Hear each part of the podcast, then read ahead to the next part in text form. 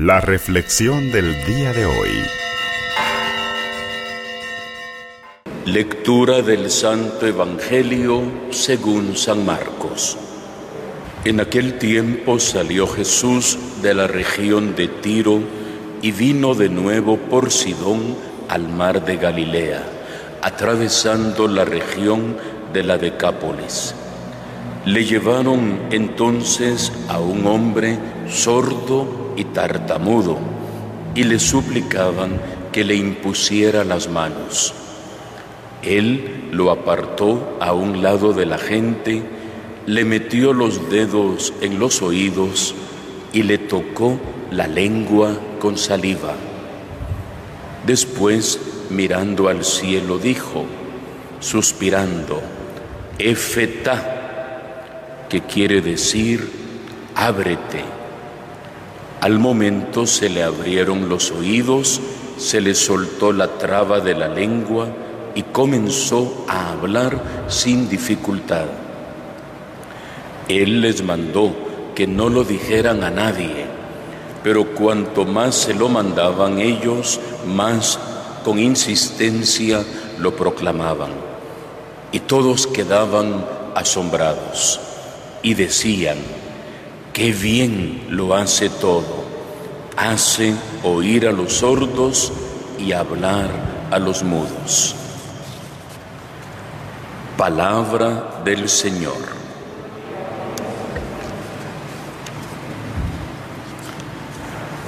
Las señales mesiánicas que ya habían sido anunciadas por los profetas como Isaías, nos recuerda hoy la primera lectura cuando dice, en aquellos días se iluminarán los ojos de los ciegos, los oídos de los sordos se abrirán, saltará como un venado el cojo y la lengua del mudo cantará. Eso que durante los días sábados en la reunión familiar, en la sinagoga, habían escuchado los judíos durante tantos siglos, ahora lo vemos realizado en Jesús de Nazaret.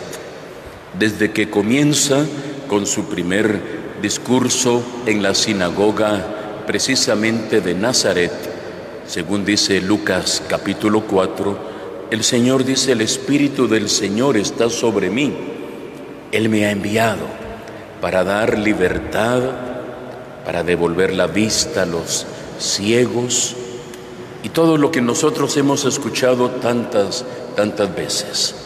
Las señales tan esperadas por el pueblo en Jesús comienzan a cumplirse.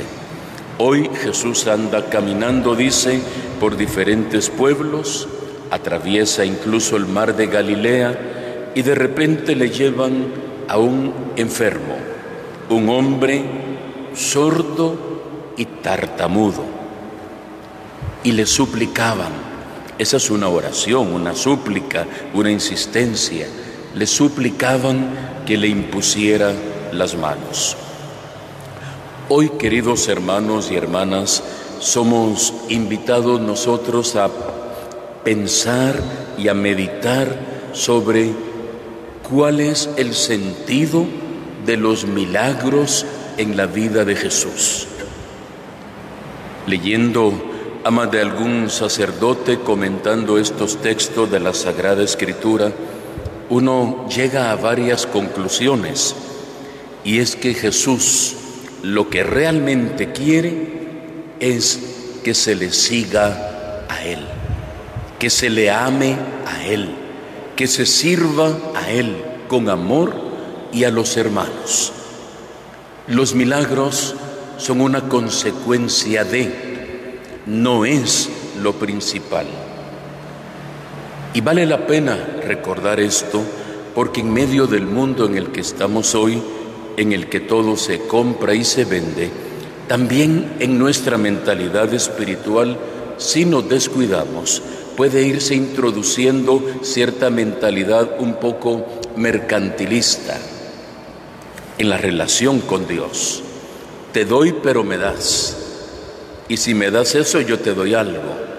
y te prometo esto, pero si me concedes lo otro.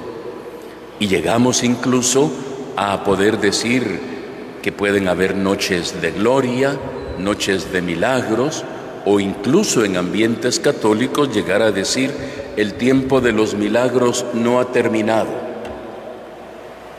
Eso es lo menos importante. Lo que no ha terminado es el tiempo de gracia y de misericordia. Nosotros no podemos propugnar un tiempo de milagros, porque lo que Jesús quería no eran los milagros, quería discípulos y seguidores.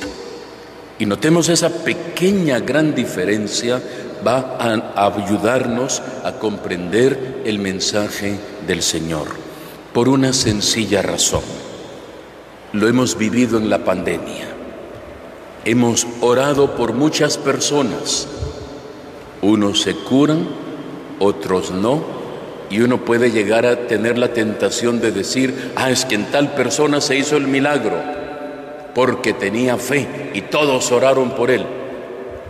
Pero en el que no se curó también se oró por él, y todo el pueblo oró por él, y no se obró el milagro. ¿Qué pasa ahí entonces? ¿Hay un Dios injusto? o se suspende por momentitos los tiempos de los milagros, como decimos.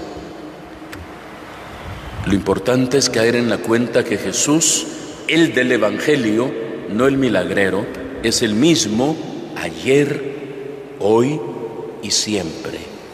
Y si algo enoja a Jesús, y lo leemos en varios textos del Evangelio, es cuando reprocha y le dice, ustedes me buscan por los signos, porque les he dado de comer, porque les he hecho los milagros. No me buscan por lo que yo soy. Qué difícil es lograr captar realmente esto, porque todos tenemos necesidad y todos, incluido su servidor, todos en algún momento le hemos pedido al Señor que haga un milagro en nuestras vidas. Pero viéndolo detenidamente, el milagro depende de Dios nunca de la fe de nosotros, que es requisito tener la fe. El Señor mismo lo ha puesto claro en el Evangelio, pero no porque nosotros querramos, el milagro se va a obtener. Es muy importante marcar esta pequeña gran diferencia para acercarnos al Jesús del Evangelio, porque hay que darse cuenta de algo Jesús no curó a todos los leprosos que habían, no curó a todos los sordomudos, no curó a todos los ciegos, no curó a todos los tullidos. Fueron algunos porque los milagros son signos concretos para algo más. No vino el Señor a hacer milagros, Él vino a darnos vida y vida en abundancia, vida plena, vida total con el derramamiento de su sangre preciosa en la cruz. Repito, no es que uno no crea en los milagros, todos creemos en el milagro porque técnicamente el milagro es la suspensión del orden natural para la intervención divina. ¿Y cuándo sucede? Cuando el Señor cree conveniente, cuando Él asume que es para bien y para su mayor gloria.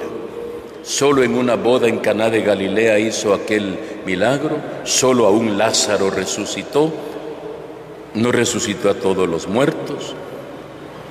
Yo les invito a que en esta mentalidad nos acerquemos al Jesús del Evangelio, al Jesús cercano, que era capaz incluso de meter los dedos en el oído del enfermo, de tocar con su saliva la boca del otro es decir, esa cercanía con el hermano que sufre.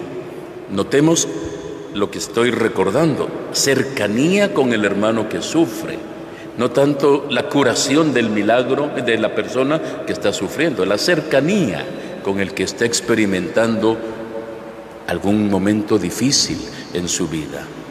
Pudiéramos seguir reflexionando cómo el Señor en su amor y en su sabiduría, dice hoy el Evangelio, pasó toda la vida haciendo el bien. Y eso es lo que nos pide a nosotros, pasar toda la vida haciendo el bien. ¿Y cómo vamos a hacer el bien?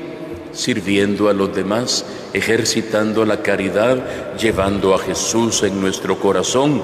Creemos en un Dios que tiene poder. Nunca hemos dicho que no. Le llamamos el Todopoderoso, el mismo de ayer, de hoy y de siempre, el que lleva el curso y el destino de la historia, el Rey de Reyes y Señor de Señores, pero que obra según su voluntad, no según nuestra voluntad. Mucha gente hoy en día se frustra y se aleja de Dios y se aleja de la iglesia, porque mucho le pedí al Señor y no me lo concedió. Debemos cada vez más, queridos hermanos y hermanas, acercarnos, repito, al Señor del Evangelio, al Dios cercano, al Dios fraterno, al Dios amigo, que ha venido a instaurar relaciones justas y fraternas, solidarias, creando un mundo de justicia, de hermandad, un mundo en el que todos seamos hijos del mismo Padre que está en el cielo. Y si el milagro se da, será para mayor gloria de Dios, no para que yo me vanaglorie y me presente y me autopresente como el Señor hizo en mí este milagro. El Señor quiere que me salve Recordemos que incluso cuando hizo algún milagro, primero perdonó los pecados y luego hizo el milagro. De nada serviría tener un milagro si el corazón sigue lleno de pecado. Lo primero es la sanación interior. Sanando el interior, todo lo demás puede ir cambiando. Y finalmente, el texto de hoy nos hace pensar en dos aspectos cotidianos en nuestra vida, el oír y el hablar. Qué bueno sería pedirle al Señor que nos ayude a escuchar, porque todos oímos. ¿Qué tanto escuchamos? Es diferente. Hablamos mucho. ¿Qué decimos? ¿Qué comunicamos? ¿Qué transmitimos? Estamos muy conectados hoy en día, ¿verdad? Hiperconectados. ¿Qué tanto comunicamos? Son dos cosas muy diferentes. Yo puedo transmitir mensajes, información, emoticones, stickers, puede transmitir lo que uno quiera. Comunicar, el comunicar es ponerle atención a la otra persona, platicar, abrir el corazón, no solamente oír, escuchar, dejar que el otro hable, no interrumpirlo, que se exprese como Jesús. Jesús escuchaba. poder pedirle hoy al Señor, Señor, abre realmente mis oídos para que te escuche. Suelta, Señor, la traba de mi lengua para hablar y hablar lo que conviene y sobre todo para alabarte y para bendecirte. Abre, Señor, mis oídos para escuchar tu palabra, no solo para oírla, porque dice el apóstol Santiago, podemos ser oyentes olvidadizos. La escucha pasa por el corazón, el oír pasa por el oído, la escucha entra por el oído y llega al corazón y nos permite ser empáticos con la otra persona. Si usted solo oye, no va a tener empatía hacia la otra persona.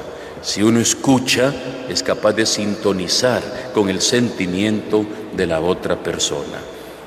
Pidámosle al Señor, ábrenos el oído, ábrenos el corazón para escuchar tu palabra y escuchar las necesidades de nuestros hermanos. Se lo pedimos hoy de todo corazón al Señor. Que así sea para todos nosotros.